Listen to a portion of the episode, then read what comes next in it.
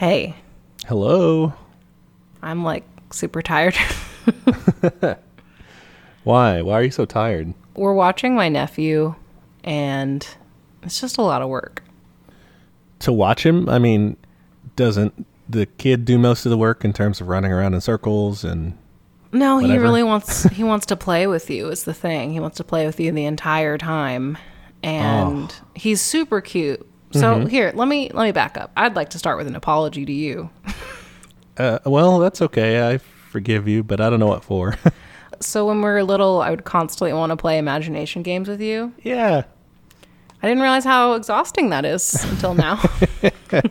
Someone's always like, "Let's do this thing." Mm, yeah. I don't want to. Um, I've played restaurant. I've played doctor.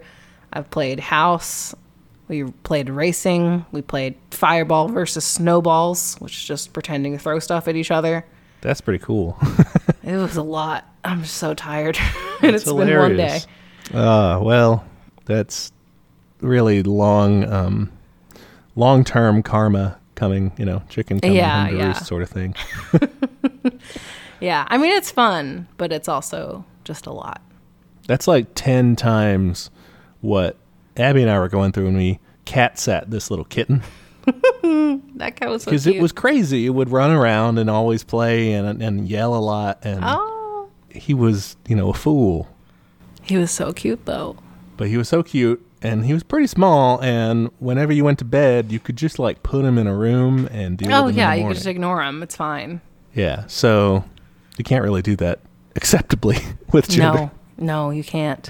Well, the worst part was I was also we had Copper over there too, and so we're just like Copper gets very freaked out by loud noises. Mm-hmm. So anytime like the kid would yell or like laugh or something, Copper would Oh. like want to nip at him, which is just not good. Yeah. So he only got him once, and it was very small. so like he's fine, but he he learned quickly. Like you know he. I, I just was like, okay, when we're on the dog, we have to like use our quiet voices, and it was fine. Ah, copper has to work on that in the future. He's he's high strung. Yeah. Gotta learn to let things go. I know. He got he got better as the day went on. I think he got used to it. Yeah. It's just like this little thing is annoying. I guess I'll just have to deal with that. This thing's gonna be annoying and loud. That's that's weird for me. Usually my parents just sit around all day. yeah, change of pace. Yeah, right. That's difficult to deal with. yeah, yeah. We're we're watching him all week, and Kyle's like out grocery shopping, so it's just like me and this kid, and just just entertaining him. Nice. I mean, get yourself some coffee or something, something caffeinated. Yeah, I mean I have a Coke here, so I'll be okay. There I'm ready. go. I'm ready to learn. Clink, I'm clink, drinking clink. tea, Ooh, Yeah. what kind of tea? Moroccan mint. Mmm. I love Moroccan mint. It's like green tea, but like, you know, flavored, I guess, to be Yeah. Does it have green tea and mint too? I guess like both. Yeah. Okay. Yeah, that sounds good. like peppermint and some other stuff. I don't know. Hell yeah, that sounds great. All right. Yeah. You said you're ready to learn? I'm ready to learn. I've got my caffeine and I'm ready. All right. I'm ready for some some adult conversation. Yeah, we're gonna have an an interactive lecture here. We're gonna both be a kind of a discussion. You know, Okay. it's just you know, it's gonna be a class discussion kind of thing. Where it's not gonna be so much like, "Hey, Christine, did you know this?" You know, Okay. we're gonna pick it apart ourselves. And what are we talking about today? What do you want to learn about? All right. So last week we talked about the myths of the USSR. Not all of them, but just kind of some of the more common ones. Yeah. So this time I want to turn those tables and talk about the myths of capitalism. Ooh, yeah, that's a good one. We, we similarly, we're only going to be talking about some of them because there are many. Mm-hmm. But yeah, let's let's get into that. I I like that approach. I think with this one, there's not going to be as many as many of them where we have to like shrug our shoulders and say, yeah, that one, that one's true. You know. I, I don't think, for the most part, at least the ones we picked, we're going to end up with many that are, mm, oh shucks, capitalism does, you know, it is great actually. Actually, yeah. By the end of this, we're just gonna we're gonna go start a business or something. We just end the podcast and become hedge fund managers. Like, Yeah. I thought that was the goal of this podcast. Actually, do I need to leave? yeah, get out. Ah, shit. Okay. All right, let's start with the first one that we have on our list. Yeah, so this is one you hear a lot by what I like to call smooth brains, is that capitalism is the most efficient system. What is meant by that, I think, is capitalism like allocates resources efficiently is what you know it would boil down to, right? Like capitalism does a good job of making uh, like the free market does a good job of making sure there are enough workers in all the industries because it just all runs off of supply and demand, right? So like Yeah, so I almost I almost sent you this thing I saw last night on Twitter. Someone had taken a picture of their like fruit cup. It was like a cup of pears and juice Sure. or whatever. And they said it said on it, uh, grown in Peru, packed in Thailand. And this person was from the States. and so they just like had a map and they just like drew out that crazy triangle. Yeah. And they just tweeted it with capitalism is the most efficient system. Well, it's okay. So the counter argument to that would be it is the most efficient system because look how much cheaper transportation is. Yeah, that was a lot of the replies. Was like, oh, this is how it works. Like shipping is super cheap, and like not everyone can Yeah. grow that, and blah blah blah. A- And so I guess, you know, if that's your argument that it costs less to the capitalist to do that, okay, you win. You know, and it costs less to the consumer too. I'll give you that. You win on that. Uh, that's another. so maybe we yeah. are going to sometimes shrug our shoulders about things, but Yes. I would argue that there are like a lot of other costs involved to that that the consumer doesn't pay, the capitalist doesn't pay, that nevertheless get put on the backs of people. First of all, the people growing the crops, the reason they're growing them there, and aside from climate issues, is labor issues. You can grow fruits and stuff in in other Yeah. places, but they they pick uh, certain areas to kind of prey upon people who have lower labor standards. Yeah, I mean, most of our produce comes from other countries, and like we can grow food, but we just it's cheaper there because they don't pay their workers as much there. There's less strict labor laws. Like it's just Yes. it's more exploitative. I would say another cost that isn't talked about enough is the environmental cost. Um, yeah, that's a lot of pollution to uh, pack up a freighter and Yeah. drive it across the ocean twice. for real. A lot of expended fuel doing that. I mean, not per container, maybe because there's so many things on it, but still, all those, there's so much freight that's shipped across the oceans that way. yeah, It's the same way with like Amazon shipping and stuff. It's, Mm, yeah, you know, it comes from all over the place. It's super fast for you, it's super cheap because of the scale that they're doing, but what is that environmental impact of all of those packages, all of the, you know, the plastic and everything? And the human impact. Like you hear Yeah. stories all the time about how shitty it is to be an Amazon worker. Like you have to meet your quotas and you're running around and you can't fucking go to the bathroom. Like it's it's horrible. they got pain pills in the in the Yeah, vending yeah. machines. You know, So yeah, I mean, I, th- I that's the thing, and I, I really hate that the response to that is like, well, do you want to pay more for it? I'm like, Yes. yeah, if that means that that people get paid fairly, then yeah, I'm willing to do that. And like, you have to give up some convenience so that people are treated ethically. Like that's just the thing at the end of the day. I think. I think so, and I think to you know to make a kind of a more popular appeal because it's not very popular to tell people, hey, we want to pay more for things. It's not. Socialists, on the other hand, do want people to pay a lot less for other things, like rent. You know, like healthcare. These things Yeah. are you're not you're not going to be paying as much for them, so you will have plenty of extra money to toss around for better products that don't cause as much suffering to people or to the earth. Yeah, it's it's definitely a trade off, and I think I think you mentioned it's earlier.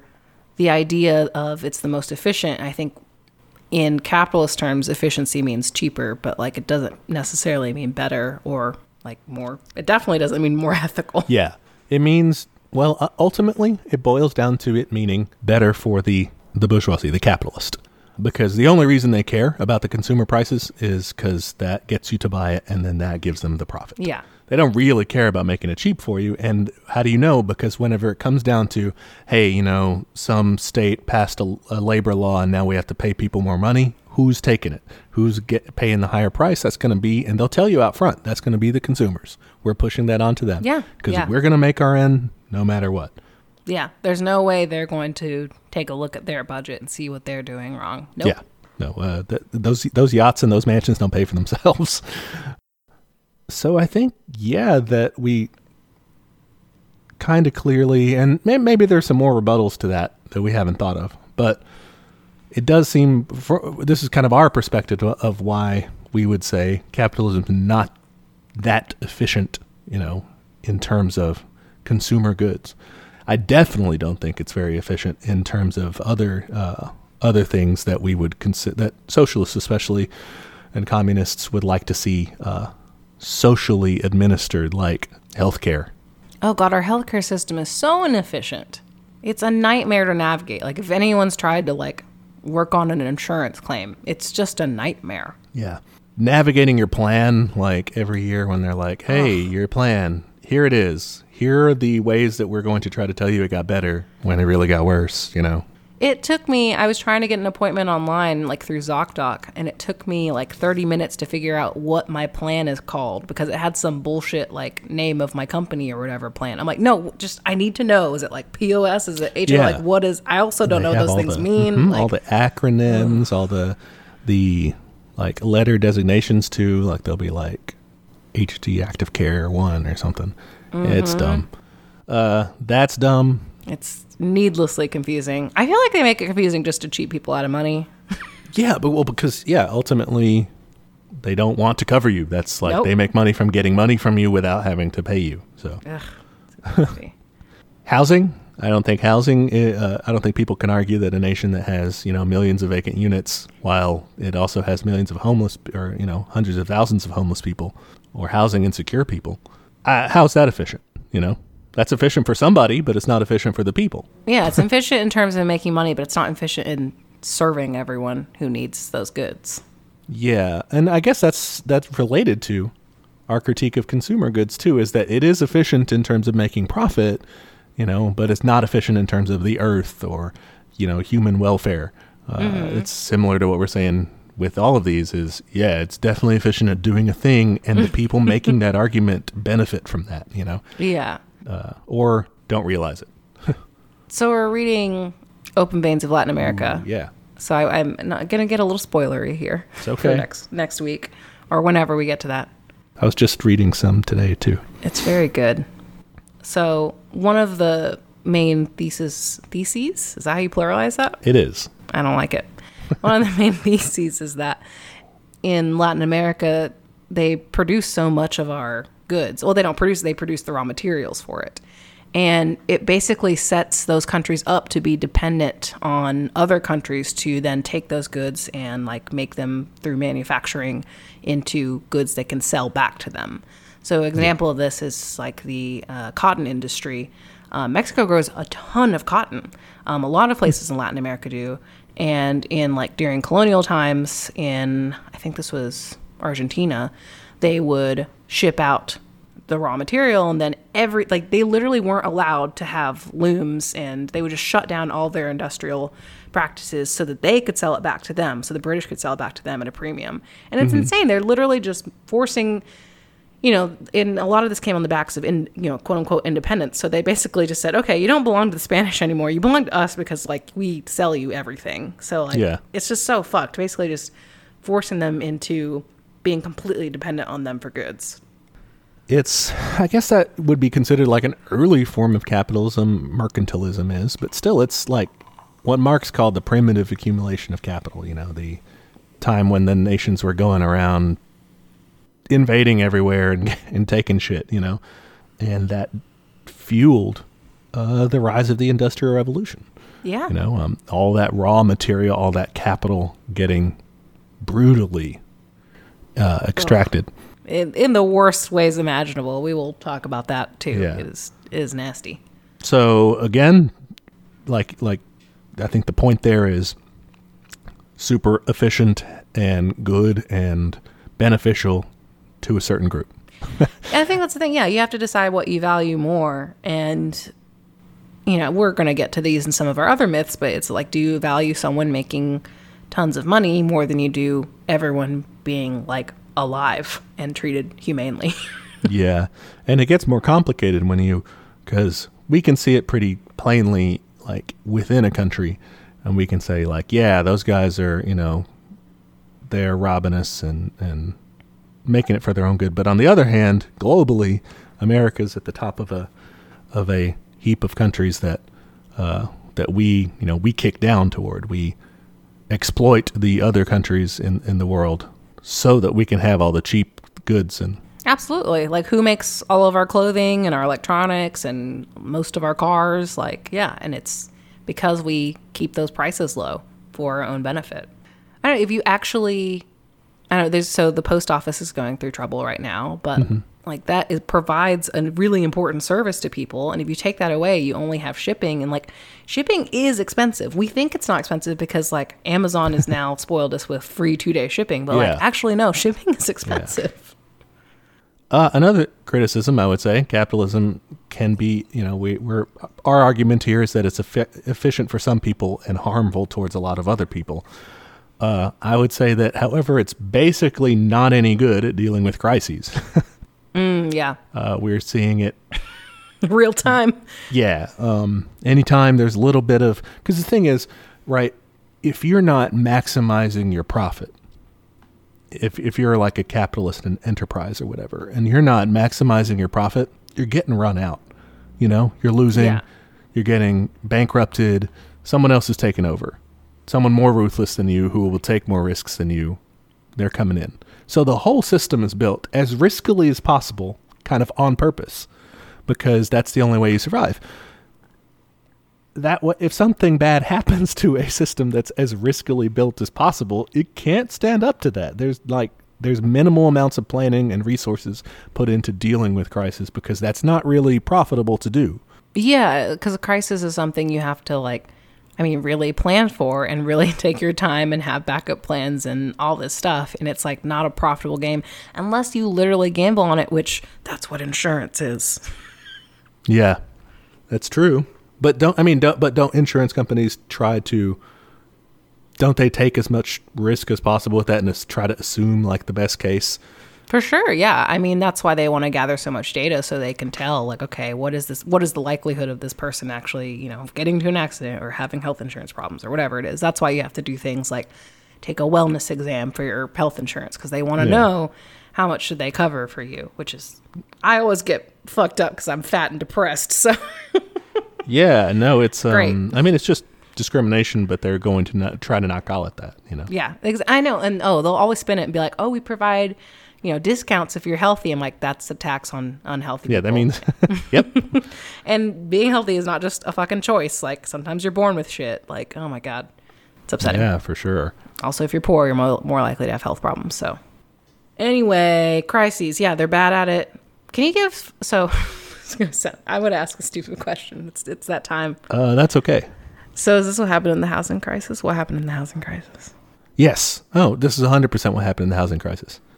I watched the Big, Big Short and I still didn't understand it.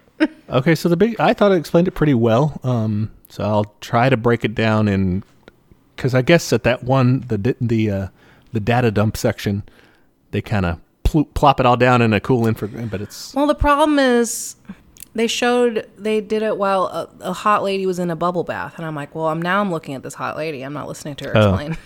a multitasked. Good for you.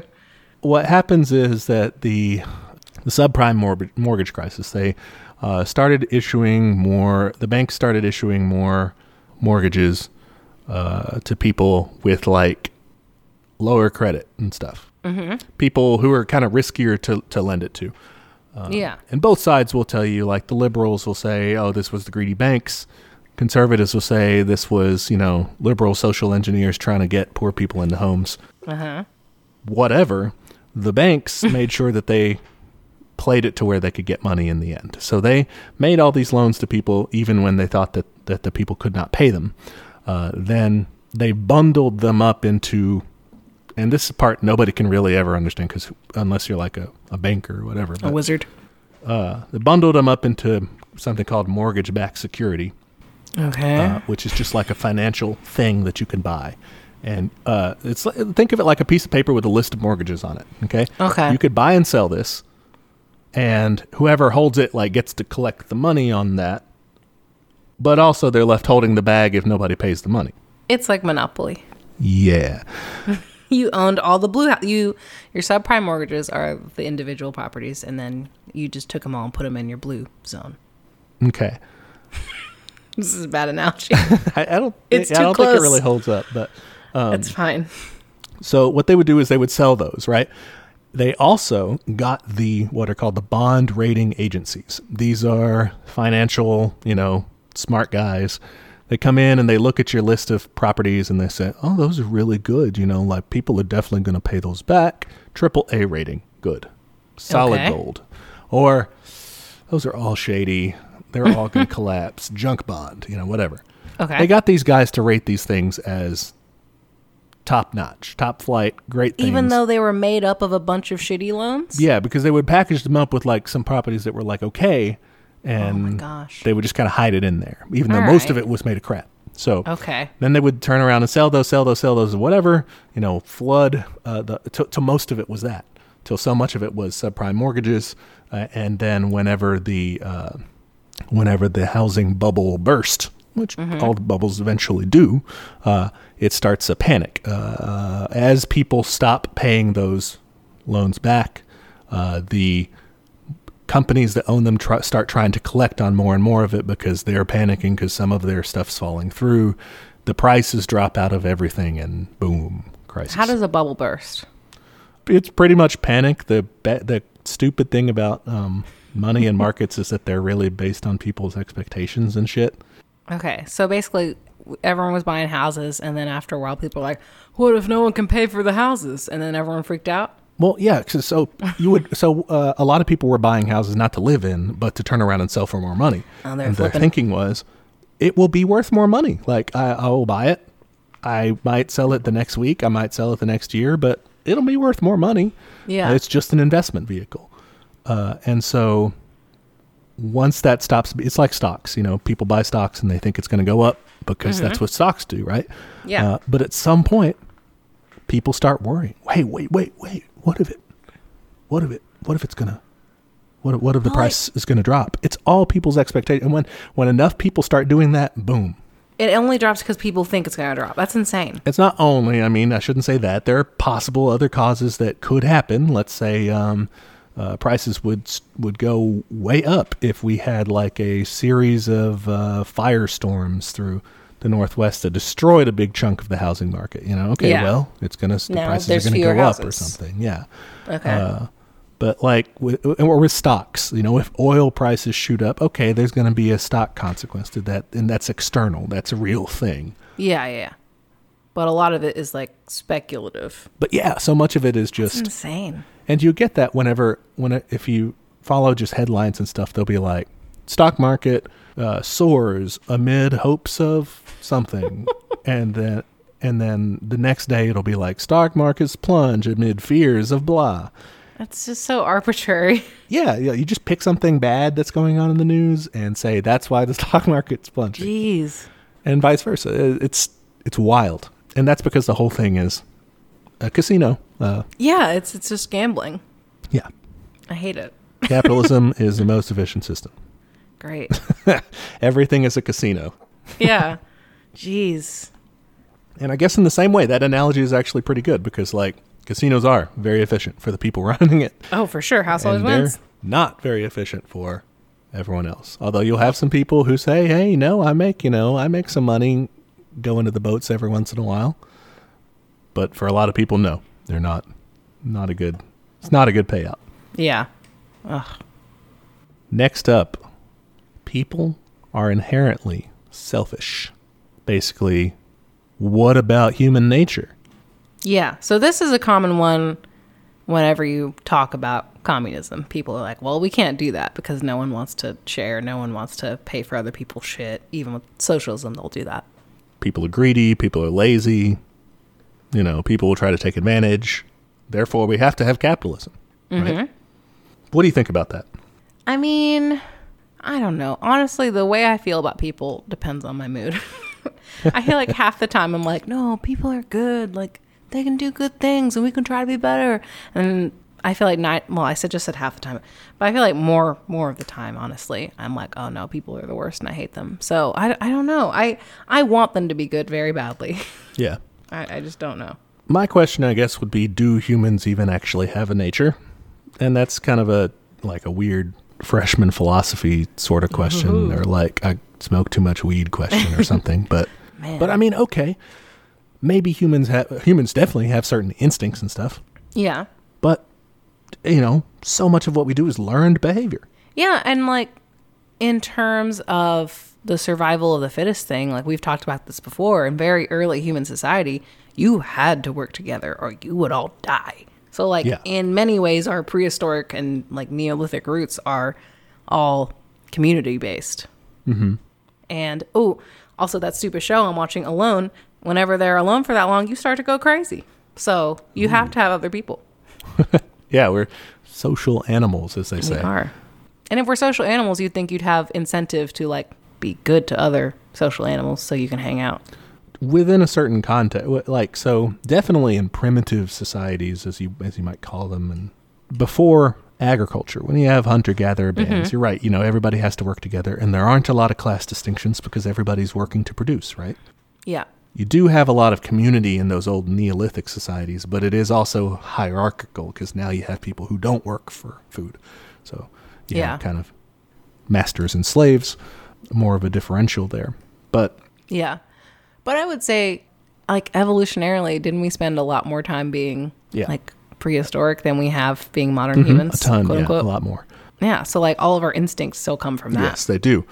And they're pretty poor sometimes now because of that. like you'll have, you know, Yeah. fight or flight. we don't know how to, like, use screens. yeah, and, and and you deal a lot of times now. Your problems are not immediate and threatening you right now. They're lingering worries, more like you know. Yeah. But your body is tuned to immediate threats, so you might Yeah. be like in a prolonged, kind of small fight or flight response for. It's terrible for your health, but a lot of people suffer from this anytime they're stressing Yeah. from things, because that's evolutionarily how we're designed to. It's called anxiety.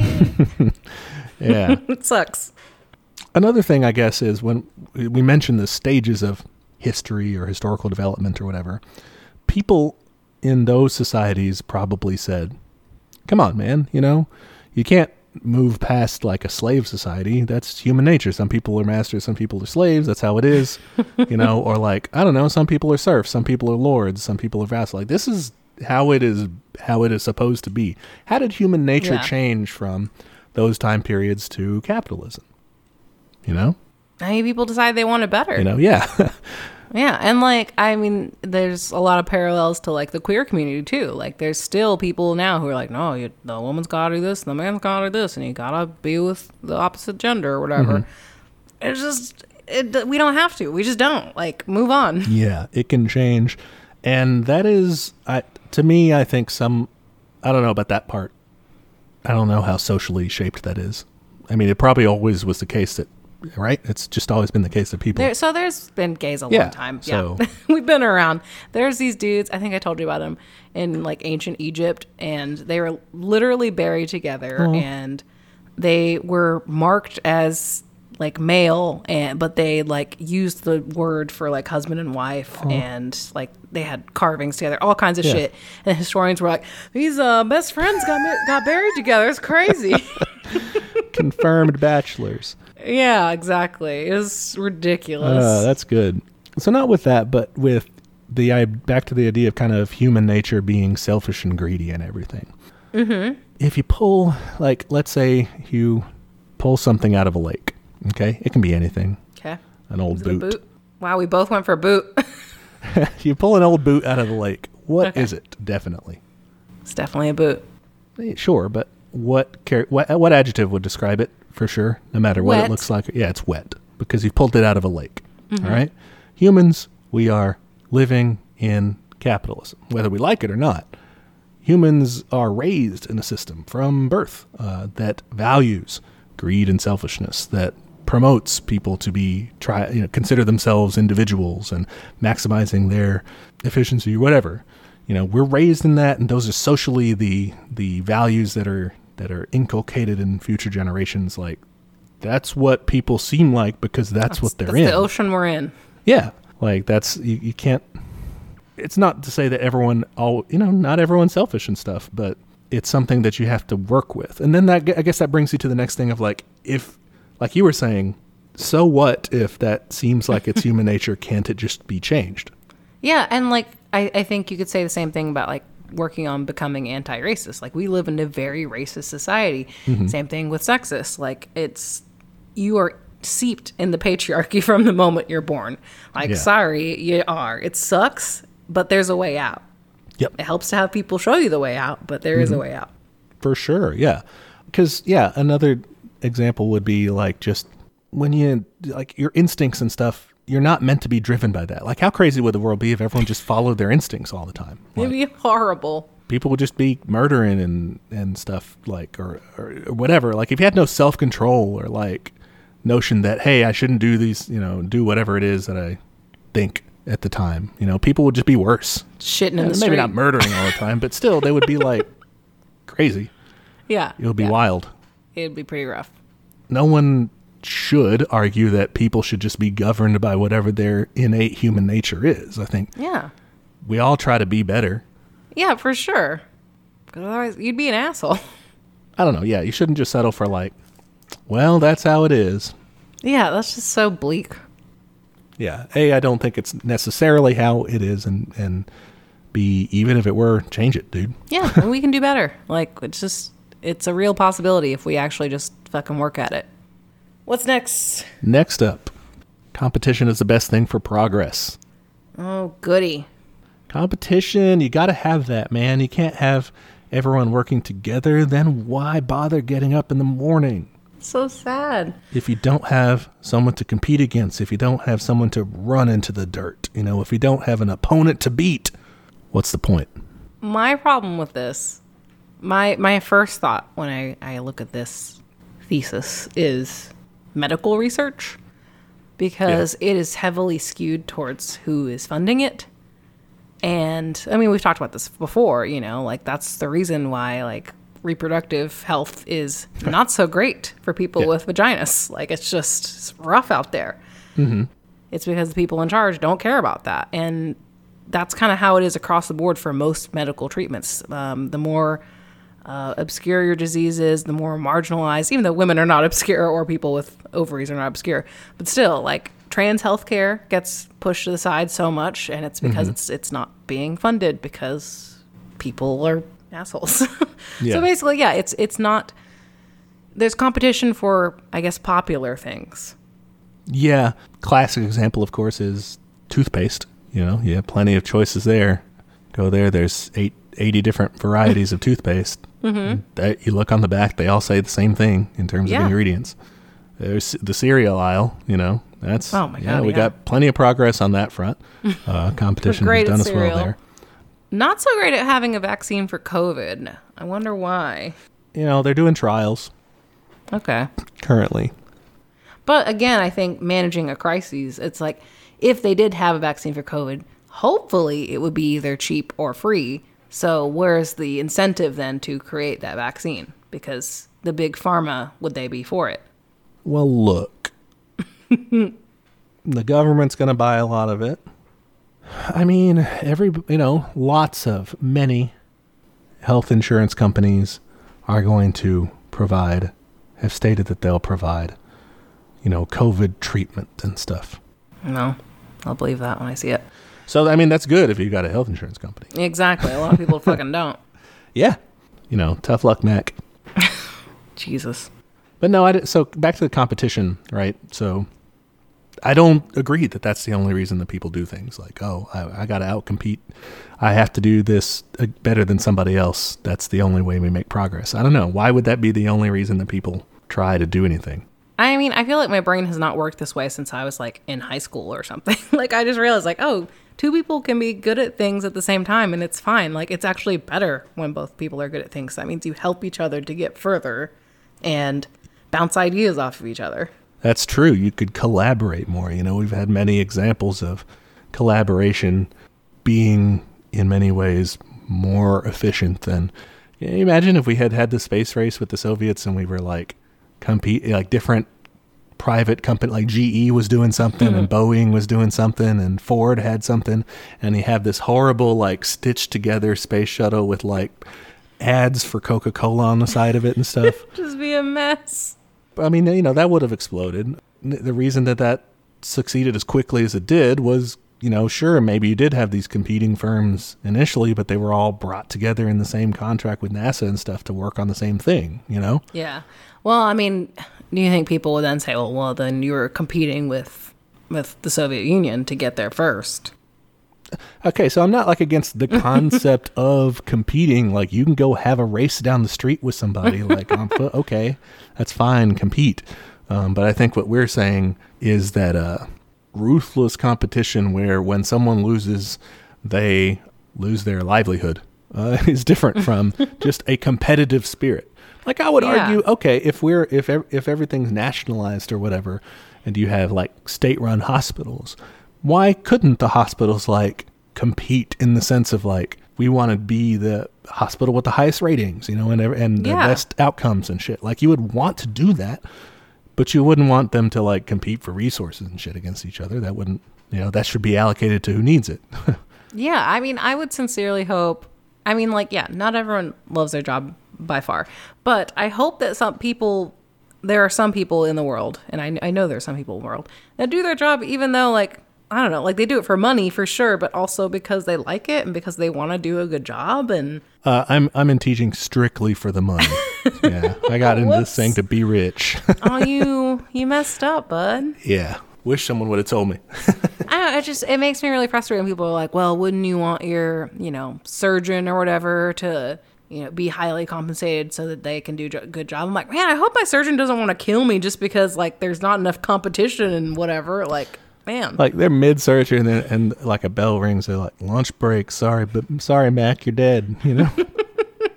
They're not paying me enough to keep you alive.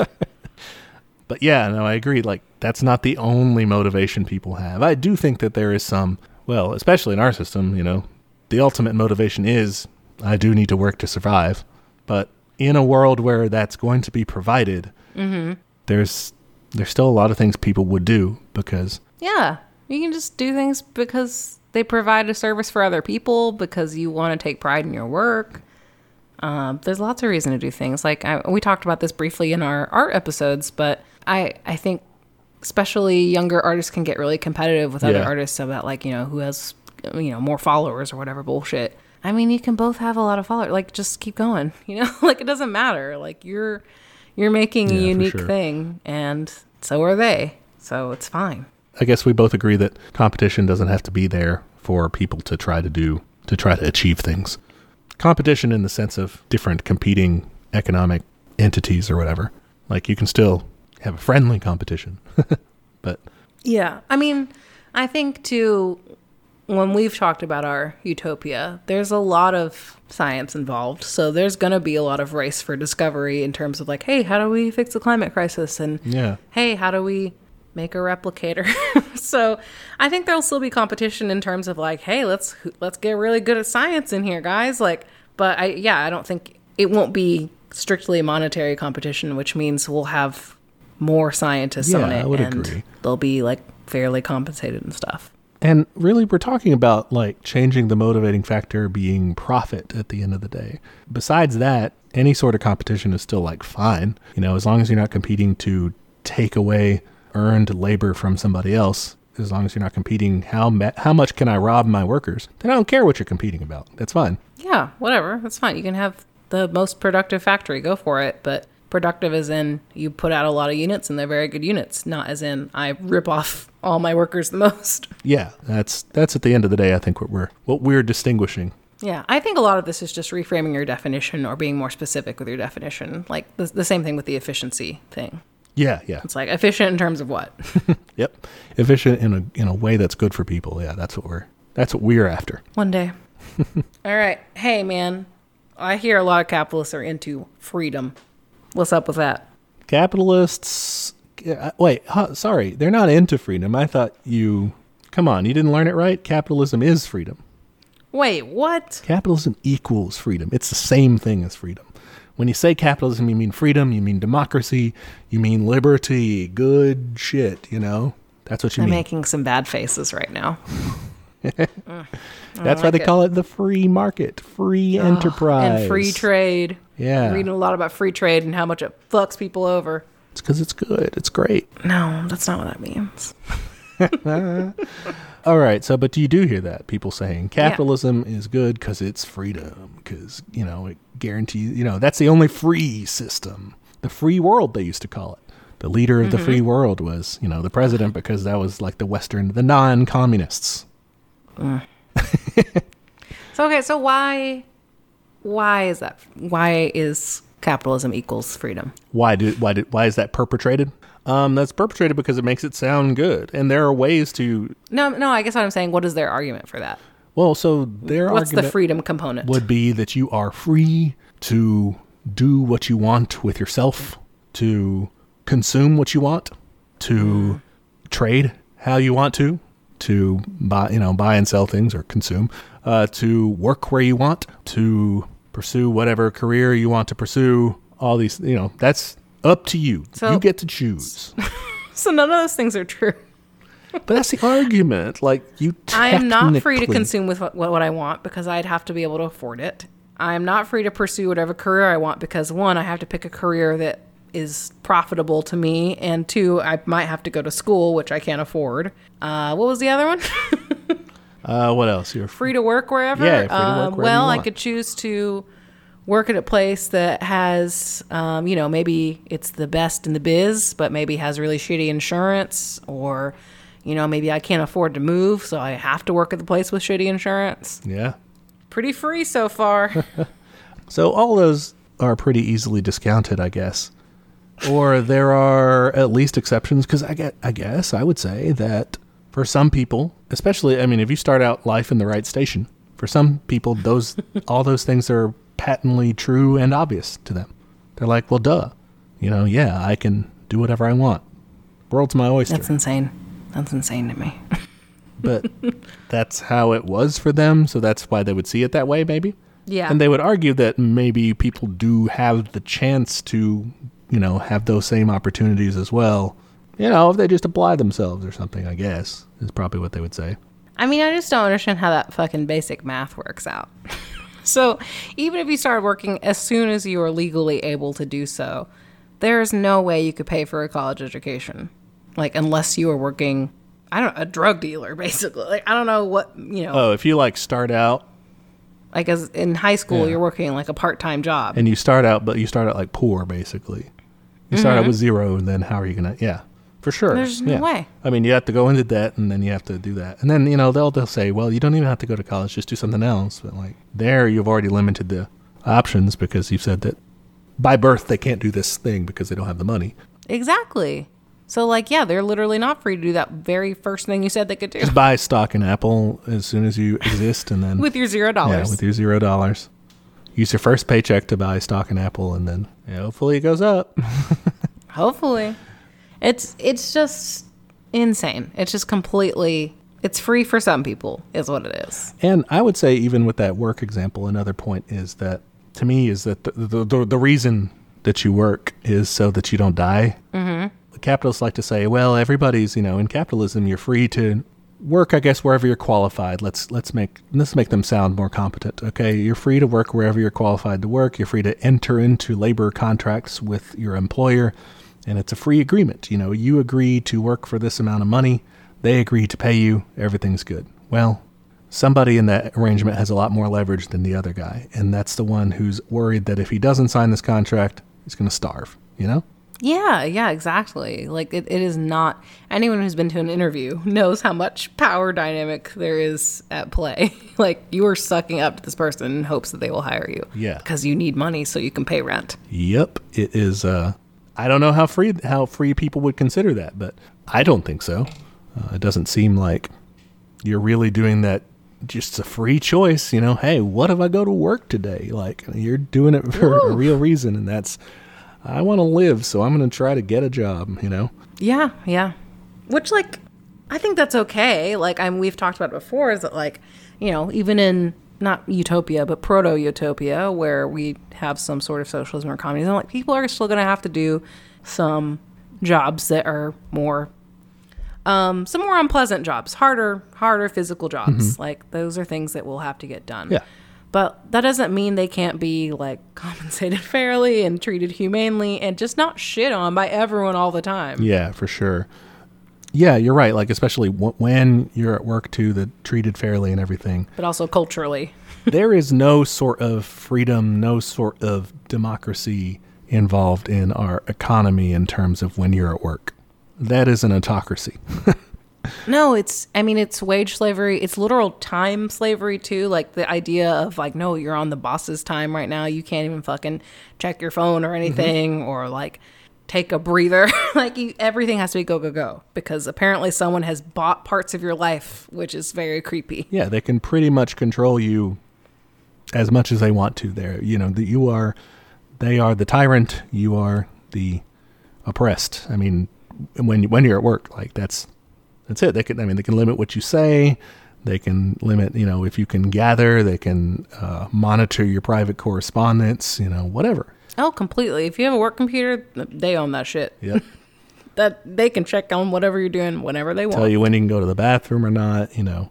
And at the end of the day, they have a a threat that where they don't even have to threaten violence against you because they have a bigger threat, which is, you know, you're out on the street, buddy. Yeah. So I don't I don't know who would call that free. No, no. Yeah, I don't, I don't get it either. Well, What, what about the democracy idea? I don't I don't get that one. I feel like we're not doing great democracy lately. So So yeah, like obviously we just said we, we don't have uh, economic democracy in the sense that you don't have any control, you know, don't have any control over like your workplace or anything. Mm-hmm. To varying degrees, maybe there are some companies with good policies, but as a whole, we don't. well, even if they have good policies, it's someone giving you a policy instead of being like, "Hey, what do you think the policy should be?" Yeah, for sure. And I would say that even political democracy, you know, Western liberal democracy, which is supposed to be the height of freedoms for people, you know, that's what capitalism tries to wrap itself up in and say, you know, we're the free world, we have free elections, this sort of thing.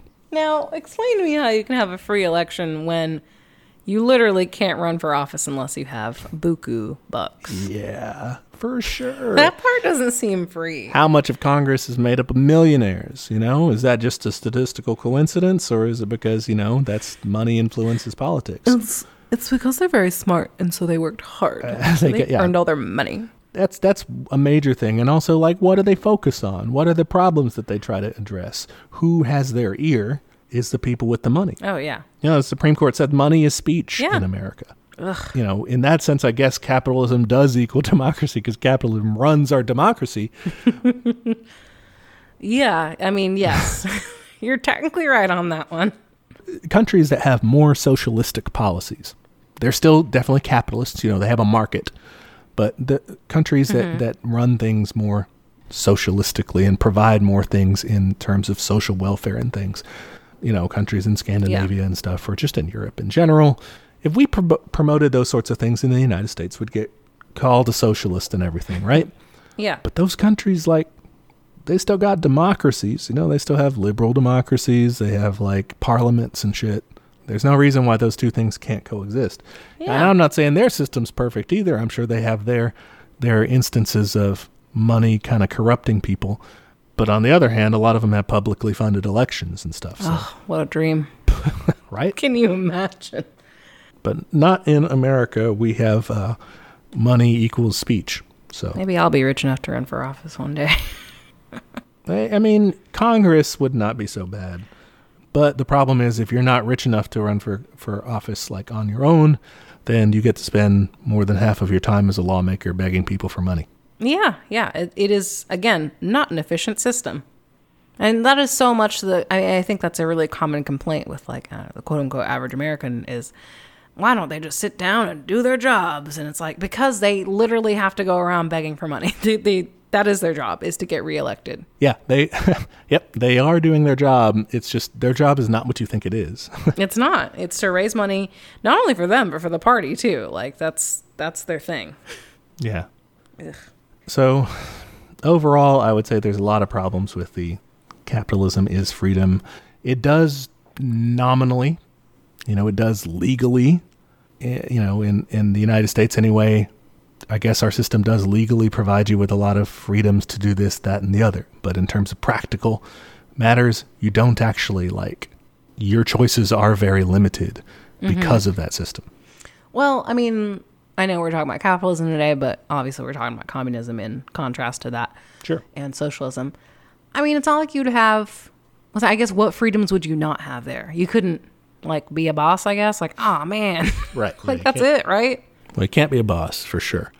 I mean, you can still help train people and you know help them get better at things. Like you can still No, be a boss in terms of like you're, not free to- managing, but you're, you're, not, free like- to have five hou- five houses. You know, Yeah. you're not free to make billions. Oh man, Yeah, you can't do that. that's fine. No one needs that. I think in the initial stages, in the lower form, you know, in the lower stage of socialism, you would probably have to have some, like we were talking earlier, labor requirements basically to get people to do drudge work, stuff that's not good. I would think you you could manage that some way. That's that's decent. Um, that looks out for the looks out for people in that situation, uh, and then eventually you have you know automated things to it. So One day. I mean, there's a lot of like graphics going around Instagram on like how to explain how big a billion is. Oh yeah, I've been seeing these too. It's crazy. And it's it is insane. Like they said one of them was a million is if you walked from like the Bronx to like lower Manhattan. Uh, that's a million inches. But a billion inches is if you like went around the world twice. Like it's it's insane. One of the things we do often is we lump millionaires and billionaires together. And it's like, Yeah. no, one of those is way bigger. Yeah, yeah, And yeah, so we can like pay for these things we're talking about. We're not just like fucking making it up and pulling it out of our ass. It, literally, we could just take out Jeff Bezos, parody, satire, whatever. But JK, Yeah, I'm not going to kill him. very much so. But mm-hmm. that's it. We just take out one guy and we got healthcare. Yep. We could turn him into a millionaire. This is the humane way to do it. Just turn him into a millionaire. Take away That's all so but a million money. dollars for the, from this poor guy, and poor fella is still a millionaire. And you could still do a ton of shit with that. Then I had this fucking smooth brain try to explain assets to me like I'm a fucking idiot. Like, no, it's not all like he just has a billion dollars cash. I'm like, what? That's still money. Like he, that's stock. He could literally take that and go turn it in and turn it into money. Yeah, he could sell it. He could turn it over to the people. You know, we could own that and sell out of it. We could have a permanent trust fund based on that. That could be our health fund forever. Yeah. There are enough resources, people. It's just assholes. like we could pay for so much shit. to emphasize. Then Jeff Bezos would have the terrible fate. You know, the Revolutionary Tribunal Tribunal would sentence him to being a millionaire. Yeah. Come on. Like, what the heck? Another uh, example that you were talking about: one million seconds is about eleven days, Mm-hmm. and one billion seconds is 31 and a half years. Oh my god. Oh Yeah. Again, we just all we do we just want to knock him down to a million. That's it. Yeah, it's not a big deal. But that would be less freedom for Jeff Bezos. That would. Yeah. Why is his tragedy. freedom worth more than mine? Oh, I get it. It's because he has money. Money equals speech. Money is freedom, democracy, and capitalism, you know? Gross. There it is. I guess they got us on that one, but not in the way they thought they did. Yeah. capitalism does equal democracy. Social democrats and democratic socialists, to some extent, might argue that it's possible to use the system of capitalism and still, like, and increase, like, increase the freedoms, increase your, your democratic process and everything, like, like make it better, you know, reform it. Um, Sure, but I think it could be done. I don't know. A lot of people Yeah. say it can't be done that way, but I think it could be, and I definitely would be for it in the interim. But I mean, I was talking to my husband about this the other day. I just am always going to push for more, even if it makes me sound like an asshole. like, yeah. I just, I don't care. Like, I'm just always going to push this to be better. I don't care if it sounds unreasonable. It's just like what I'm going to do because, like, I'm, I'm trying to get us to fucking utopia, baby. Like, I'm not stopping until we get replicators, which means we all got to get in the car and go. Yeah, for sure. I think I guess it's incumbent upon leftists to not be satisfied with whatever is given. Yeah, Eventually, you don't want anyone to be giving anything to you. You want to be you you, you want to be the ones in power deciding what's going to happen. Yeah. The people deciding for ourselves rather than getting some good shit from the government. So, I think the counter of this narrative of this myth is that in communist countries and in socialist countries, you are not free.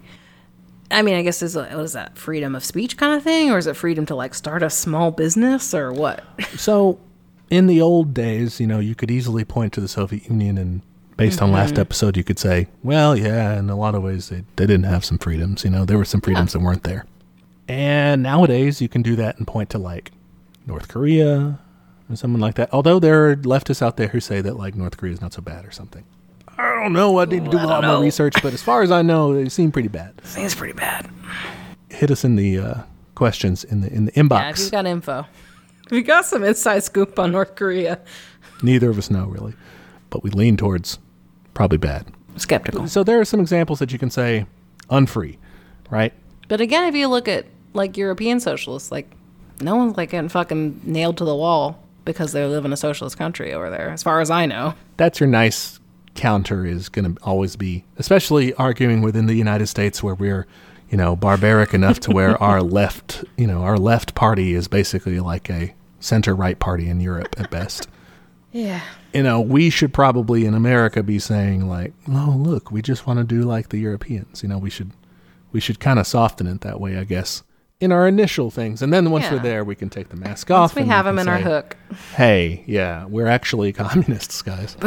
Actually, communist. I don't know. I think yeah, I, I guess that would be the the thing is that there are examples of countries governed by socialist parties or communist parties that restrict people's rights. Yeah. And so they are able to point and say, look what communism does. I mean, you could fucking turn it around again, though. Yeah. Because, uh, You can, yeah, for sure. Black Lives Matter protesters are getting beat the fuck up. Yeah. They're getting thrown in fucking unmarked vans. They're gassing mayors now. Yeah.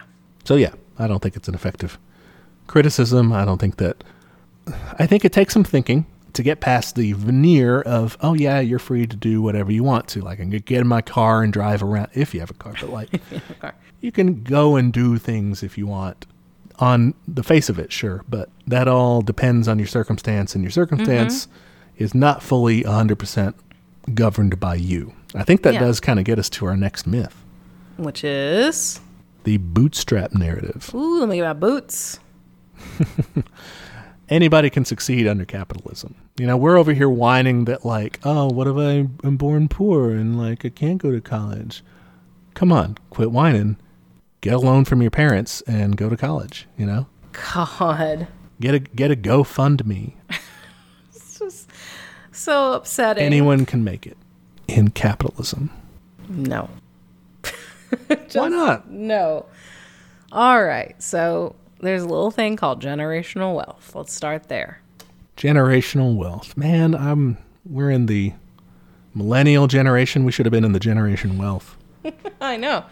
Um, no, generational wealth is the idea that we've talked about it earlier. One of the traditionally more reliable ways to make long term money or equity is by buying a house. Because generally, barring crazy market explosions, houses are going to accrue in value. So, so what happened was, you had colonizers, right? They came over here and they're like, "Man, I really hate these brown people," so they took their lands from them, and Yeah. then they built their little houses. I've heard about this. Yeah, it sucked. And then they passed that house down to their fucking dumbass son, Bojob. Bojob is his name. It's gonna be Joe Bob, but I fucked up. Bojob, got it. Bojob. Weird name, but okay. People You named know? people weird shit back in the day. so Yeah, come on. They do still now, but then he passes it on, et cetera, et cetera. Basically, the idea is even if they don't pass on the house physically, they can always sell the house, get that money, buy a new house. Mm-hmm. But remember that the brown people they kicked out, yeah. they didn't get to have a house. I thought they paid them in like beads and stuff. Yeah, that's not that's Pass not that down. enough. that's not enough. and also, they brought other they brought black people over. They also did not get those houses because they were slaves and they owned them. So they didn't get to own a house for hundreds of years. Yeah. And then when they were finally free, they also didn't get to have a house because banks were like, "We're not gonna like give you a loan. You're black. You're you know we don't trust you." So Sure. they were left out of the housing market for. I mean, honestly, most most a lot of people are still left out of the housing market just because either they're poor or can't get a loan, etc. But in the meantime, you have all those people building up accrued wealth over time, so they're sitting on buku's money. Like if you have if you just are a person who owns a house in California, you are rich. Yeah. Like that's, insane. Depending on the house, of course, but yeah. Yeah. Because California, I mean, there's it's a wide net, but yeah. Yeah, yeah. I guess what I'm talking about San is like certain Francisco. areas of If it. you, yeah, if you own a house in San Francisco, Yeah, you're fucking great. The net worth of a typical white family is nearly 10 times greater than that of a black family. Now, okay, but what about um, here's the criticism you'll get. It's like, yeah, you know, that might be, and you know, the Rockefellers, the Vanderbilts, the the Bezos, the whoever, you know, they've got their mansion. They're well off. The governor and their family, they got all money, whatever. You know, who, whoever it is, they've got a ton of money. But I don't. I live in a trailer park. You know, you're going to tell me that that I have all this generational wealth, even though that's what the counter you would get from white people. Some white people would be like, ah, but I'm also poor, which is fair. I mean, they are also Yeah. poor. I mean, it doesn't mean that you're not poor. It just means like other people are like they never even had a fucking shot. I mean, you maybe you didn't either. I don't know. What if we all had a shot? Yeah, I would like. Yeah, for sure. I think that's a that's a good point to make against that. But you're right. Socioeconomic mobility is kind of what this argument is supposed to be making, right? That everybody can climb the ranks of society and be at the top if they work hard enough. But actually, like recent studies have shown that there is there's been a declining economic mobility in the United States. Like mm-hmm. since the since 1980, economic mobility is like really decreased. Like it used to, it was increasing like 1950, like the post-war years. You know, it was kind of like steadily getting better, and it was kind of like typical American dream of making it big Yeah. or making it better. Like each generation, you're going to be like yeah, yeah. better You're gonna live longer. You're gonna have more resources than the one before. Yeah, steep decline since uh since 1980. You know, I, I think this phrase is used a lot where cost of living has increased, but wages haven't like seen a significant increase in fucking years. Yeah. Wage stagnation for sure. And I think it has a lot to do with what you're saying in terms of passing down wealth, in terms of kind of ossifying in place the the upper crust, you know, keeping them constantly having all that money and, you know, they can give so much of it away in inheritance and all that. Yeah, and it's not all property either. It can be businesses too. Yeah. Yeah. Pass down the ski-doo dealership. I mean, the the there's also just gaps in pay. Like people are still paying women less to do the same work. I'm in a particularly bad spot because Hispanic women are paid.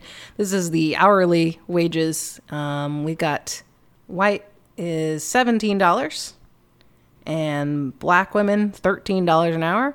Hispanics are down at twelve dollars an hour. so these are median hourly ear- earnings.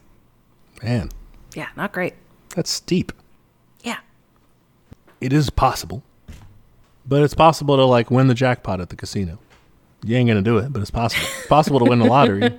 You ain't gonna do it, but it's possible. It's possible to be born into extreme poverty, be born homeless, and make it as a Fortune 500 CEO. You're not gonna do it, but it's possible. Like, Yeah, I mean, this completely the deck is stacked against you. So it's just like good fucking luck, you know, like everything from even just where your zip code is can change your life expectancy by 10 years. Like, which is it's insane. crazy.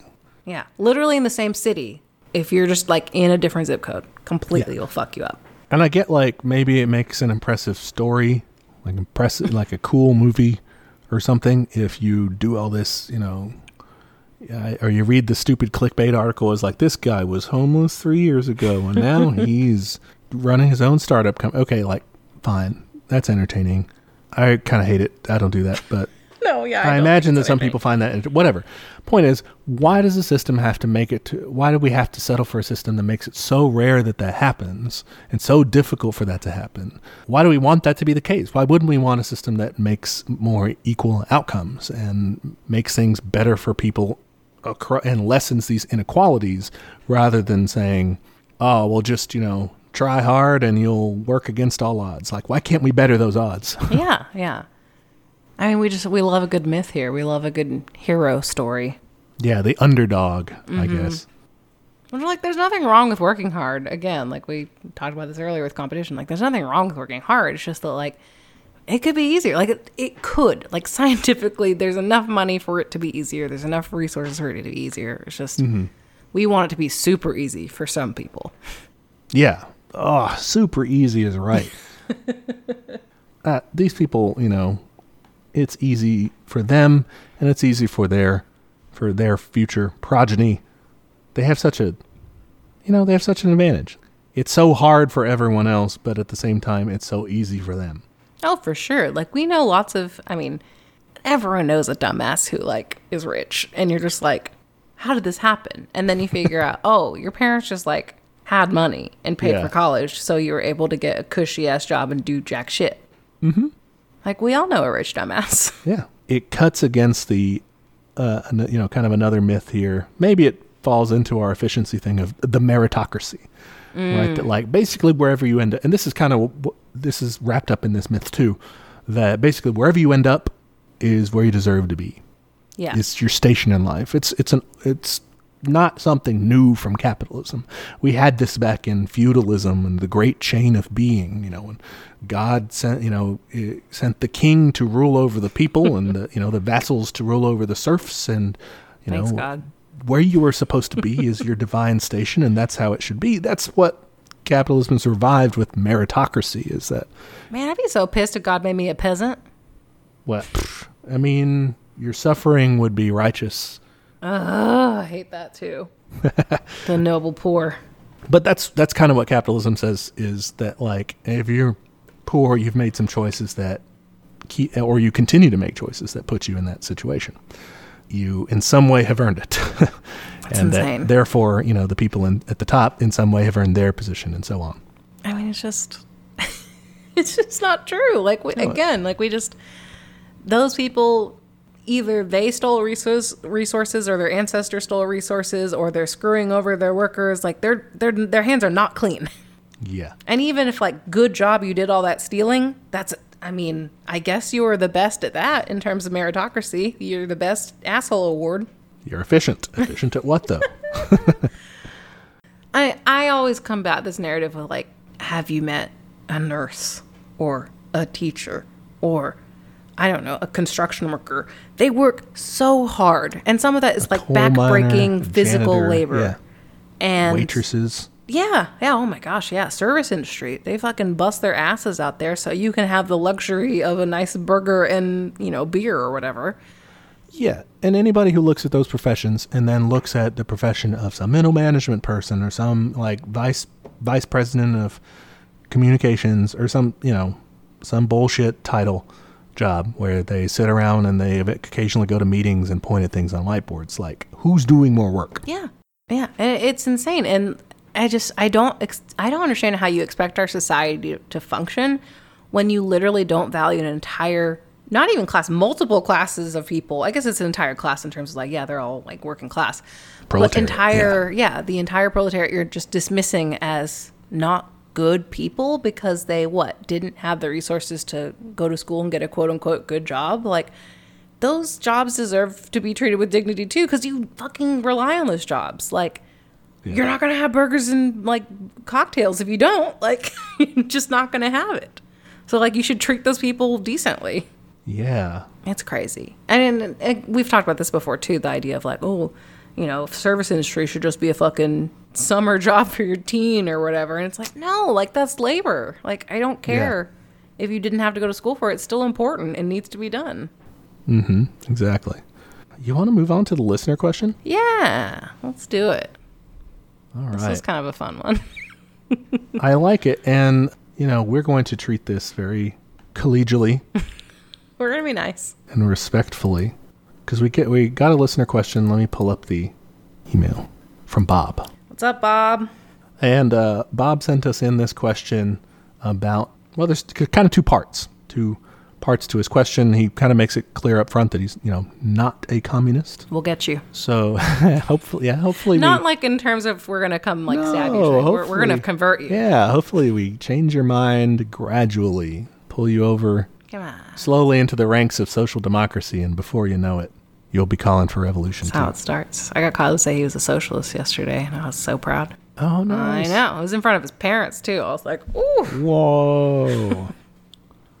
nice. So he says, uh, all of communism is based upon the premise that the history of all hitherto existing society is the history of class struggles. You know, uh, that's from the Communist Manifesto. He says that Marx kind of goes on to cite examples of what he believes are oppressive relationships. But Bob says that Marx doesn't really go into detail. He says we're supposed to take all these these couple of paragraphs and accept it as a rock solid premise. worthy of serving as a foundation for a world changing philosophy. Bob says that he rejects that premise. Uh, he thinks that many, if not most, relationships throughout history, and certainly in modern times, are collaborative uh, or mutually beneficial. Uh, this especially holds true in societies that value freedom. Uh, so, what his question is here what material you, would you recommend that he reads up on uh, to get more background and support for this premise? Can I go first? You can go first. We mentioned this book earlier, and we are reading it for a future episode, but Yeah. Edward Galeano's Open Veins of Latin America goes into Yes. extensive detail on how this is not a mutually beneficial relationship. Yeah, I definitely agree. The I described it earlier as the the completely brutal uh, exploitation of the Americas in the early stages of capitalism. I think he does a really good job of laying that out over and over again. Yeah. Like sometimes it gets repetitive and it's you kind of cross the stories and you're like, did I already read about this one? Yeah, it's just which resource are we talking about? Yeah. yeah, because I'm taking notes as I'm reading, and every time I'm just like, okay, wait, this is going to happen again. All right, cool. I mean, not cool at all, but okay, at least I know what's going to happen. Yeah. It's uh, completely exploitative. And of course, in that system, you know, you do have out and out slavery, um, which, you know, more modern capitalists can say, well, never slavery, but okay. He does kind of explain how it still goes on in, like, I guess he's writing in like the 60s and 70s. Uh, it still goes on in terms of economic exploitation. Yeah. Not technically slavery, but like slave like conditions like modern indentured servitude style, like indebted workers and things like that, uh, to where they could kind of get around paying them for the most part, or paying them extremely little. Yeah, so an example of this is the latifundio system, which mm-hmm. they're basically these big, they're basically landlords, and they, they own a big piece of land. And so what they'll do is your workers on that land, you'll let them basically lease out a plot of land for their own. Now they have to work in your field like 90% of the time, but when they go home during their off hours, which I imagine are not many, they get to tend to their little plot think- of land. You don't think they get a lot of off hours? Probably not. Yeah, that's uh, that's called sharecropping, guys. I mean, we, we had that in the United States too. It was bad. Yeah. Another resource I would think. So definitely, Open Veins of Latin America. That's a really good one. Yeah, and listeners, if you want to get started on reading that, so you can be part of our book club, you can be part of our book club if you didn't read it. But if you want to be, I don't know, big old nerd, Yeah, be a nerd. It's fun. yeah, another good a good resource for for looking into this, and this is more U.S. centric, uh, is A People's History of the United States by Howard Zinn. I started reading this a long time ago. I never finished it. I finished it, but it's been so long that I've you know kind of absorbed parts, of, but I've forgotten a lot of the details. It's good to get a whole picture, obviously reading the whole thing, but in particular, if you're just you know you just want to go straight to what you're looking for, relating to like capitalists exploiting the workers. Uh, chapter 11 called Robber Barons and Rebels, and chapter 13 uh, called The Socialist Challenge. Both of those are really good in terms of looking at uh, working conditions of people, looking at like how these relationships are not equal, how they're not collaborative, really, they're more exploitative, and how they're not mutually beneficial for for each other. Uh, to access the people's history of the United States, if you're interested and you don't want to spend any money, you could obviously try the library, good res- resource there. Uh, but if you want to just do it online, uh, there's a site called historyasaweapon.com uh, and just look for Zinn A People's History on there. And they have the whole thing online. So do that, Yeah. you know? I think again, this kind of reminds me of a lot of the myths we've been talking about before. The idea of being mutually beneficial here. I think on on like a surface level, you can say, yeah, this employer is providing jobs and this employee needs a job. But if you take a closer look at it, you know, we talked about, you know, who actually has the power here. You're being you're being given a job, but it's not out of the goodness of their heart. They're not like, "Oh, you you look bored. You need you need to come work here. It'll be fun." You know, they're doing it so that you you can produce something for them and so they can make money off of that thing you're producing for them. It's not and at the end of the day, they're getting that profit. They're not splitting it with you equally. They're not doing that, and then they're not doing the work. So what are they doing besides exploiting you?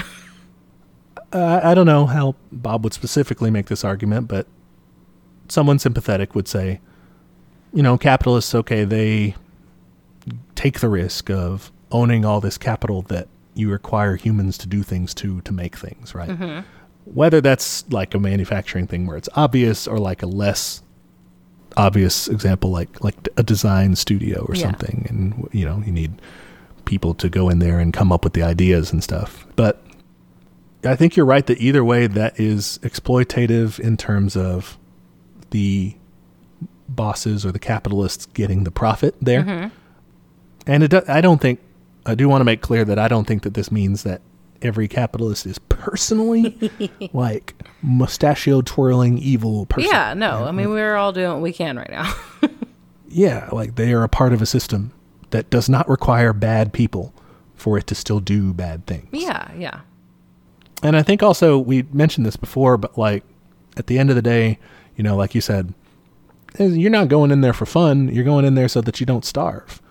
You're going in there so that you can afford to put a roof over your head. I mean, even people who have like decent jobs who would consider themselves well off, uh, at the end of the day, you are there's there's a you might still get some benefits from the relationship, but it's um still exploitation because it's still like forced labor. It's still you're still being forced to do it because if you don't, you die or live in squalor. yeah, And it's still weighted, like you said. The boss is still getting the profit. It's still weighted for them. Like they're you're not going to get if you get a contract where you're getting the full benefits of your labor. You're not going to work there for long because that company is going to go out of business. yeah. Because we prize companies that do not do that. Yeah. Whoever has the biggest bottom line.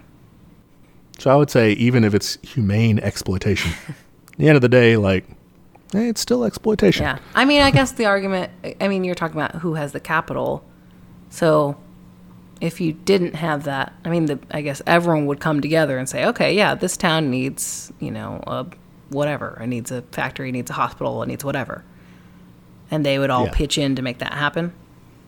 Yeah, so at the end of the day, any any sort of work that you do that is of any large scale is going to be social work, meaning that more than one person has to collaborate to get it done. Yeah.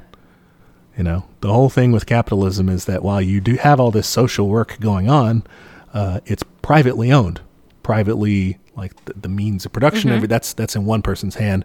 What you would want to do in a socialist society is socially own that, and so socially, all that profit is is everybody's, and everybody gets to gets to profit from the fruit of production's labor. But yeah, everybody would have to get together and say we need to do this thing, or the nation has to you know decide hey we need all these things done. Let's put out the money to do that. Yeah. Okay. I mean, to me, that seems that seems more collaborative. Yeah. Uh, well, yes, you're right. I, th- I think it's more people working together, together, and it's definitely on a more equal footing. You know, Yeah. I don't know. I, I don't. Maybe it's semantic a little bit, but collaboration does sound equal to me rather than like I'm working with my boss. uh, I'm doing what my boss tells me. to do. Yeah. I know. I agree. It doesn't sound as collaborative. Yeah.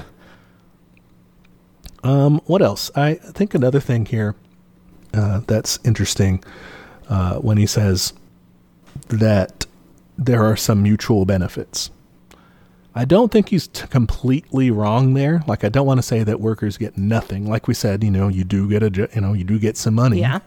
You know, or if you were a serf, like when uh, the enemy tribes come in to invade, you get to go in and Go and hide in the castle. Yeah, like all right, you know, you got something. Uh, even you know, particularly heartless people would say, "Mm, slaves, like they got fed and clothed. You know, like whatever. Sure, literally they did get a thing. You you know, see that yeah, fucking thing where he's like, "We, the nation was built on it. We had to have it. Necessary evil." Yeah. like, whoa. future Führer Tom Cotton. Jesus, man. him aside. Uh, all right, so yes, exploited uh, groups that communists say are exploited.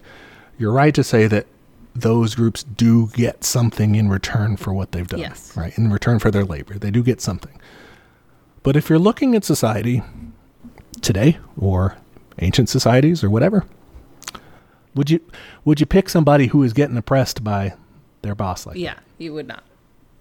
Would you pick to be a slave? God no. You know, would you pick to be a serf? You'd pick to be a noble. Yeah. You'd pick to be a rich person. You'd you'd pick to have an easy life. Right? Yeah. So I mean, as communists, as socialists, as leftists, our kind of argument here is we do want a more egalitarian society. Like it's not enough for social relations to provide a little bit of benefit to people for what, you know, for the suffering they have to go through. You know, even if they kind of like their job or whatever. It's not enough for people to get like sort of ripped off. Well, we kind of we like you said, we want everything. We do want to constantly be improving and making things better and demanding more. Like I think we don't want there to be a capitalist class. You know, we don't want someone to be there to be nice to us to give us what we deserve. Like we we want us to be in charge of things uh, and be able to collaborate with ourselves instead of working with a class superior. Yeah, yeah. I know. I always think about the time machine question. You can always tell who's the white man in the room by if they want to go back in time. yeah, anybody. Yeah, for sure. Uh, I guess if okay, so the counter to that would be if you went back in time, but it was like an observation wind, like a Oh, UFO yeah. style. I could do that. Yeah, I could just see what happened, crack some conspiracy You're safe. You've got lasers. If anybody fucks with you, yeah. yeah, yeah, that's fine with me. But no, not to live in. That'd be a fucking nightmare. Yeah, I think again, just questioning the idea of the definitions here. Like, yeah, you can technically, I guess you're technically collaborating with your boss in the sense that, like, yeah, they need an employer, you need an employee, you know, or you're benefiting each other from labor versus pay. But it's just, is it enough? And, you know, why are some people's labor worth more than other people? You know, why is the fact that this guy happened to have ten thousand dollars worth more than the fact that like, hey, I actually know how to do the, I know how to make the thing that he thought of. So like, that's pretty cool. You know, like, well, it's just, and, and I don't know. Uh, I don't want to get too hung up on like fairness because I think that can lead to some traps. But also like, even if it's not fair, like I, I think people make this argument a lot. So it's like, well, then everyone's just going to be exploiting the system, whatever. And I'm like, I'm okay with a few people exploiting the system. like, I just don't care. Like, I will take that. Here's an in- interesting uh, counter to that. It's not super productive, but I like it in terms of like cutting the other side down. Is you ain't got anybody exploiting the system now. Yeah. What are the people at the top doing of not exploiting the system? They got the whole thing bought off. All the Oh, all the all the senators and the congressmen and the yeah. all the uh, Like, crazy You're telling me they're not exploiting the system? the bank accounts in like the Canary Islands or whatever. yeah. People will exploit the system. Whoa, there's something new. Yeah. You know? like, of course, it's just that one is for some reason okay because they paid enough lawyers to make it okay. Right. So yeah, I don't, I'm I'm willing to take that chance that like, yeah, I'm just willing to pay people more and like provide for them, even if it means that I don't know that that is less fair. I don't give a shit. I just think people have rights. People have I rights. think people have rights. Uh, that gets us to our next. oh hey, look at that segue. I didn't even mean to do that shit. Bob adds a second question here. I think that in order for something to be a legit human right, it must not infringe upon the rights and, res- and freedoms of others. For example, suppose healthcare is a human right and therefore equally accessible by everyone under any condition. While this sounds great, we agree, Bob. It does I sound love great. it. Uh, while this sounds great, the fact is that quality healthcare doesn't occur naturally. Someone has to create medicine, diagnose ailments, etc. What if no qualified person's available to perform such services? Do we just find the most qualified person and get sub subpar healthcare service? Do we conscript someone that's qualified and force them, perhaps against their will, to provide service for others? How does communism get around this challenge? Uh, he says, perhaps you reject my premise that something can only be a human right if it does not infringe upon the rights and freedoms of others. If so, how do you determine which rights and freedoms are expendable or which people can be coerced into service? So yeah, I think this is interesting because we we talked about this a little bit in our arts episode. The idea of if I were in charge, we would have a green corps that's like, "Hey, your job is to fix the fucking planet." Yeah. So, and I am maybe this makes me a bad person. I'm I'm into okay, I'm not going to use the word conscripting, but into heavily uh, encouraging those positions to be filled.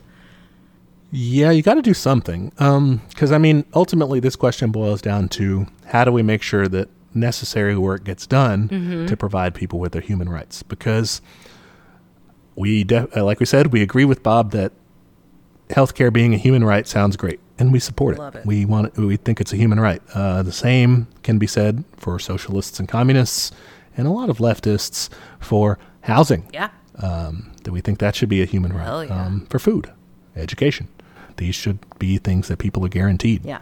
Uh, utilities, what we consider the basics of human existence. So we do have to figure out, okay, how are we actually going to get those provided? Yeah. I don't think that we, well, we definitely don't currently have a situation where like no qualified person is available to. Perf- I mean, there's plenty of doctors, I guess. Yeah. I guess you could mean like shortages, like available, like right there where you are. I guess which- my thought was, what if it's you're you're in communism, you're in socialism. Let's say you're in socialism, and you are providing a social safety net, so everyone has income, like provided for them, and like everyone's needs are being met. But how would those needs be met? Because then, like, you can decide to do whatever you want. Like, what what if everyone's like, I'm gonna be a rock star?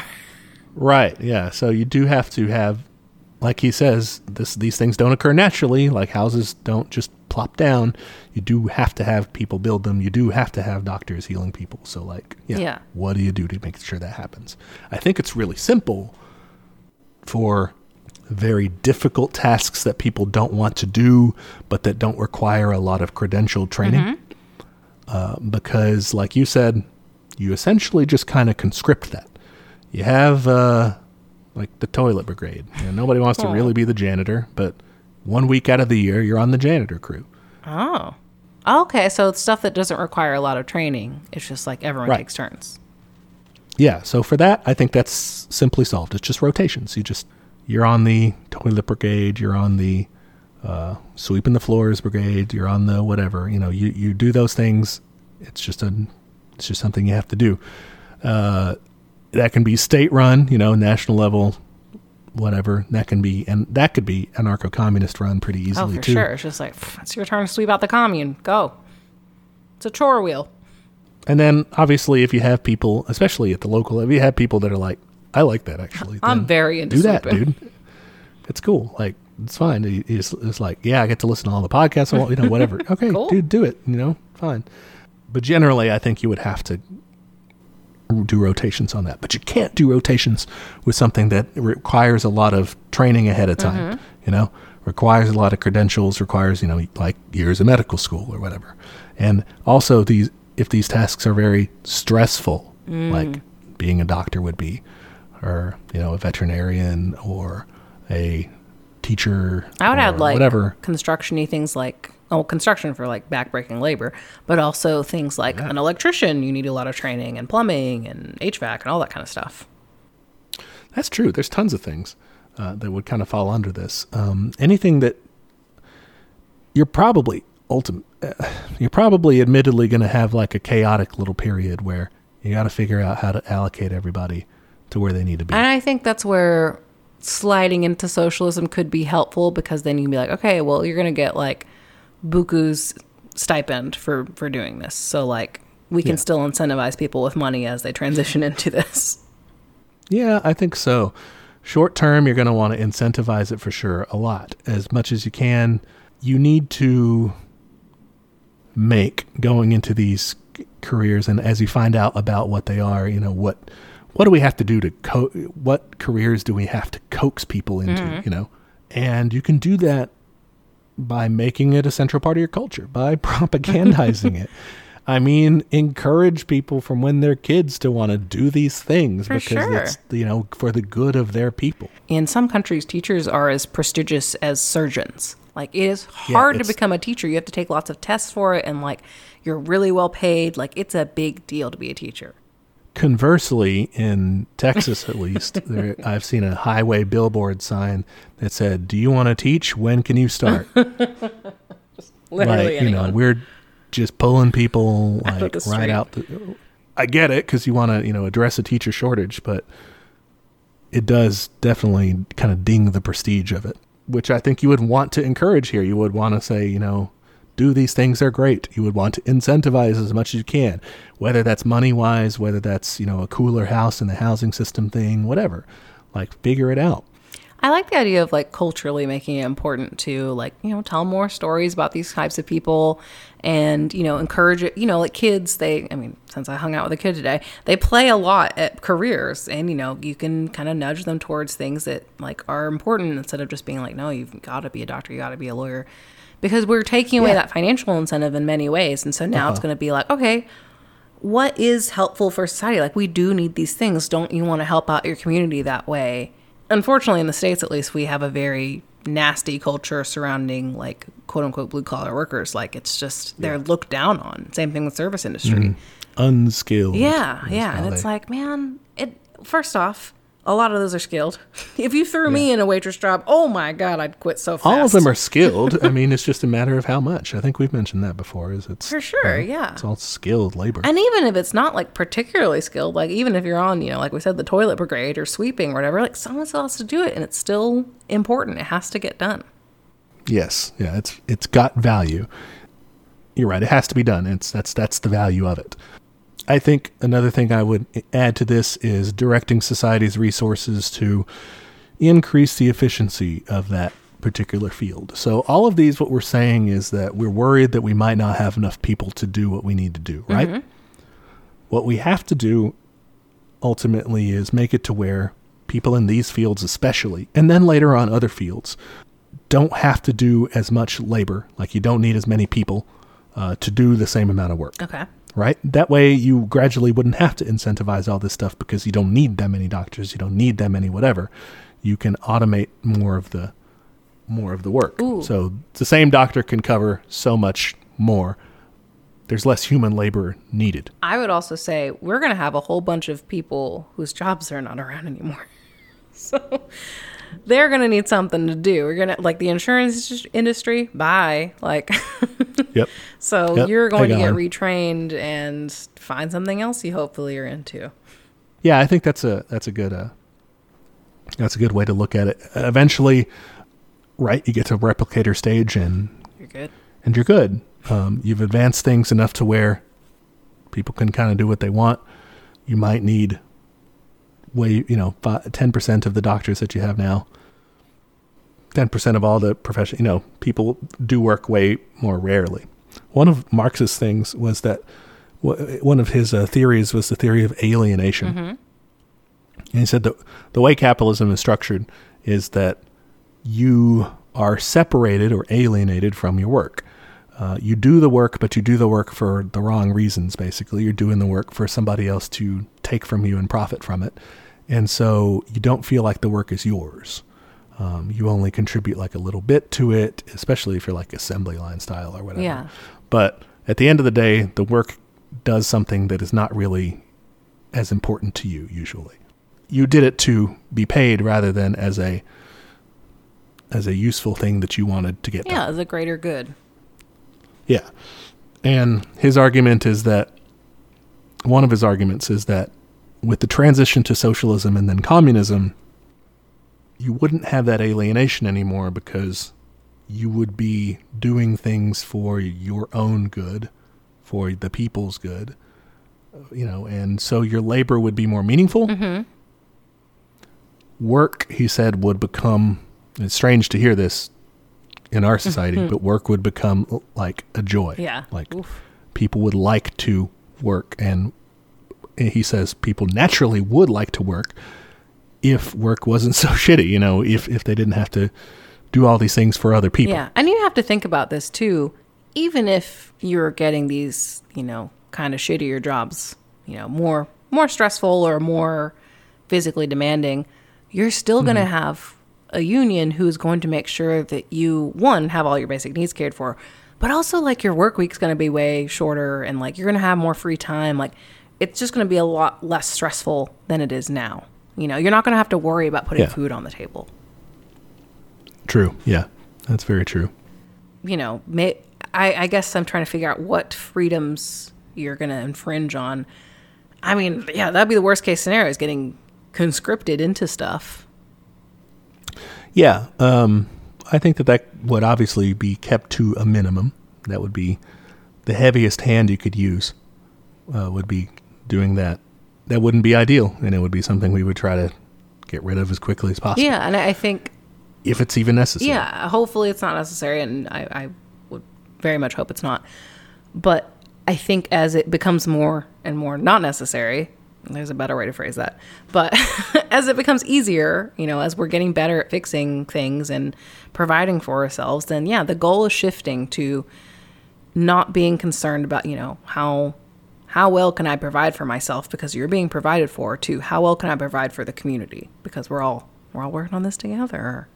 Yeah, I guess that ties back into kind of our human nature thing. If we change the conditions, people have different goals. You know, you don't need to teach your kid to make sure you look out for number one or something. You know, make sure you make sure you do well in school so that you can go survive and have a decent life for yourself instead of struggling every day. You know, you don't have to do that Yeah. because like you're going to be fine. Make sure that you make sure that you attain the education that you desire. Make sure that you pursue the career that fulfills you, um, or that helps you in your overall goal, which is not just career, but your life to be yeah like what what kind of job can you do that will benefit others and yeah, that's awesome for sure. Yeah, and so I guess to tie back to to the question, we do think that these are all human rights, and we do accept that that means that some work is going to have to get done. We think that there are non-coercive ways in most situations to try to get that to, to get that done. yeah And if it doesn't, then we would have to cross that bridge when we get there. I think there's a lot of problems that capitalism doesn't solve. Uh, we talked about that in the beginning. We have an idea. I think that socialists have put thought into how to try to make this happen. We don't know if it'll work yet, but we, you know, we hope that's uh, yeah, that's something that we would hopefully that we would try yeah may very well think it's inadequate, but that's so what we would go for first. yeah yeah and like you said like yeah we talked about why you actually have a lot fewer rights under capitalism than you think you do so sorry yeah. Your freedom is impinged upon a lot by capitalism. a lot of So circumstances that's not. To, but I guess conversely, that's not to say that we want to infringe upon anybody's rights either. I don't think. I don't know. That's maybe naive. I don't think, however, that it would come to that really. I hope not. thank you for sending that question. And also, thank you for listening to us because Bob made clear that he is not communist and he is a capitalist. And I really appreciate you like taking the time to learn about other viewpoints. That's I wish more people did that. Yeah, we love you, even though you're a capitalist or a, a defender of capital. Like you know, you're great, man. Um, I appreciate you listening to us. Yeah, yeah. That's yeah. And I appreciate your compliment on the sound quality. Oh yeah, we went As crazy for that. The primary editor uh, here, uh, I definitely appreciate that. I felt super bad because you sent this and like our recent two episodes were accidentally recorded using my fucking laptop mic, so it sounds like shit, and I felt so bad. so yeah, we immediately disappointed you on that front, Yeah, but sorry. we did our best with the with what we were given on that one. we are returning to form, Yes. however. All right, you want to call it there? yeah, yeah, I'm gonna try to get a nap in. Uh, where can people find us? We are on the internet, and we are at Twitter at Teach Communism, Instagram at Teach Me Communism, and if you want to send us an email, that is teachmecommunism at gmail.com. You can send us a question. You can just send us nice things, whatever.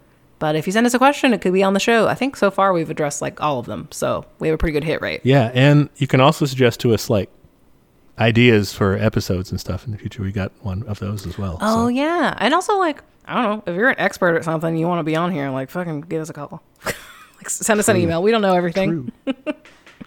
yeah. Be sure to review and rate us on Apple Podcasts, and uh, our current review is still a dick. So yeah, please cover that up at some point. Hey, it's okay. We're in the dick. oh yeah, remember? the dick commune.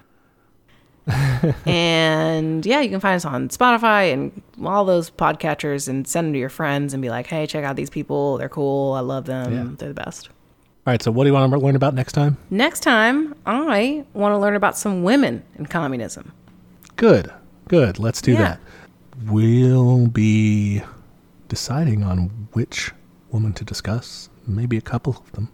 Yes. So if you have any that you'd like to nominate, this is going to be an ongoing series. We haven't quite decided if we're going to do like one big bio or, you know, have a couple um, in that episode. But we'll definitely be doing more of them because, I mean, there's a lot of women in communism, y'all. But yeah, we'll we'll figure out who who that's going to be. If you have any suggestions for them, send them in because, like Christine said, we're going to be making this an ongoing Yeah. thing. Okay. Cool. I'm excited. Uh, so yeah, uh, you'll kind of have some homework on that to Dang it. to help me with the research there. Yeah. We'll kind of do a group presentation here. Man, I don't want to. I'll do the PowerPoint and just make it look good. That's what I always Well, do. this is a podcast, so Damn it. I can't even cop out with visuals like I always do. I'm always the note taker or the poster maker. you just you- yeah you you don't have to do the thinking. yeah. basically. Yeah. I'm I'm just dexterity. There's some thought that goes into making it. Yeah, there is, there That's is. true. All right. Uh, well, as always, you've been a great student thanks. uh, in our mutual discussions here uh, about the myths of capitalism. Thanks. you were a good teacher. All right, uh, listeners, you can catch us next week on another episode of Teach Me Communism, where the class struggle is always in session. Bye. Bye.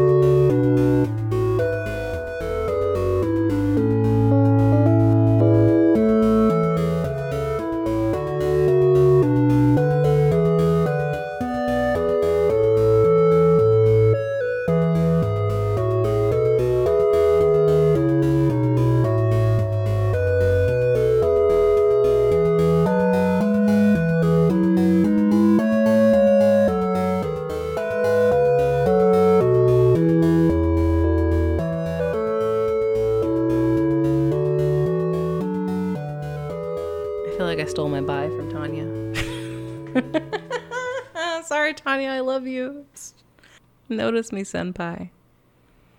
Okay, stop.